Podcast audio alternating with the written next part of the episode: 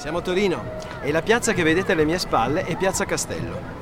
Il castello in questione è una costruzione medievale che deriva da un'antica costruzione romanica che a sua volta era all'epoca una delle porte d'ingresso alla città romana. Se un non luogo è un luogo appunto di cui tutti abbiamo conoscenza, esperienza, ma in cui nessuno risiede, Piazza Castello è uno dei non luoghi più conosciuti dai torinesi ed anche dai turisti che spesso ci passano inconsapevoli che questa sia Piazza Castello. Più che altro perché da questo lato, quello occidentale, non si vede alcun castello, ma una facciata barocca. Io sono Enrico Fabri e state ascoltando Explain City Sketch, un podcast prodotto da Dog Voice che tutte le settimane parla di città, non luoghi e persone.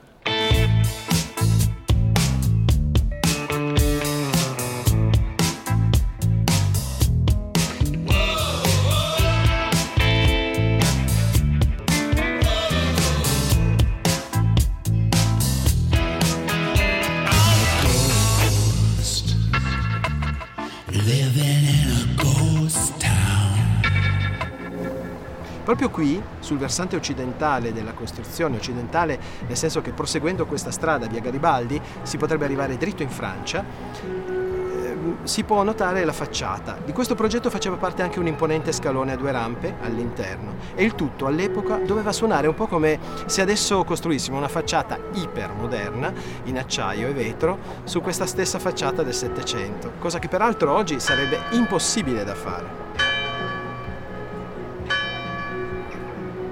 Nel Settecento Filippo Juarra, che all'epoca era primo architetto civile del regno sabaudo e sentiva queste campane ogni giorno, eh, aveva colpito al cuore Amedeo di Savoia in una visita in Sicilia, terra natale di Juvarra. Facendosi invitare con l'aiuto di amici, si presentò, diversamente da altri architetti, senza neanche un foglio e senza neanche una matita. Questa sfacciataggine fu premiata e così iniziò a progettare e a costruire la Basilica di Superga in questa direzione, le due chiese gemelle di Piazza San Carlo alle mie spalle e, e lavorò alla ristrutturazione della Villa della Regina in quella direzione e comunque di nuovo non distante da dove siamo ora.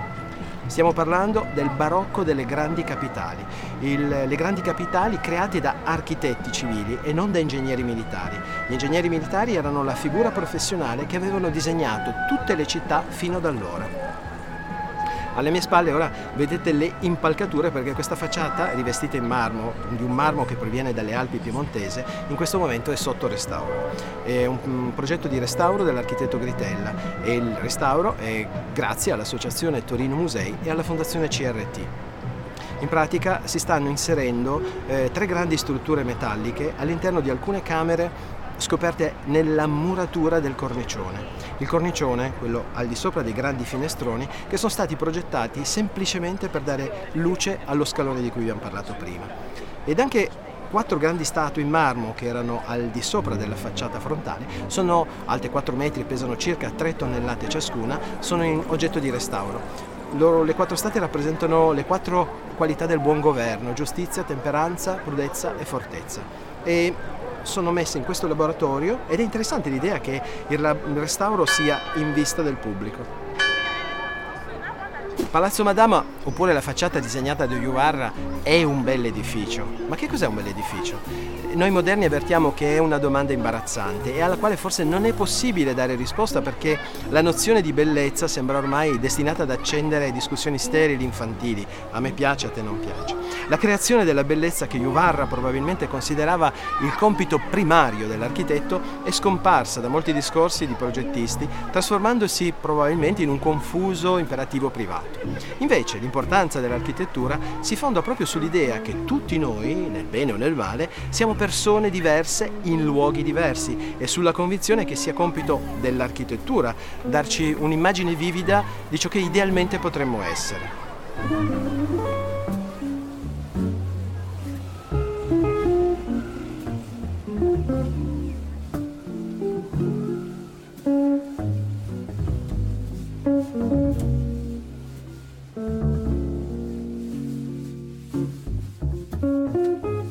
Explain City Sketch è un podcast prodotto da Ad Hoc Voice, scritto e letto da Enrico Fabbri. Il sound design e la post-produzione sono a cura di Gianfranco Martorella. Per le vostre segnalazioni o commenti la nostra mail storie-adocvoice.com. Le fonti sono segnalate in sinossi.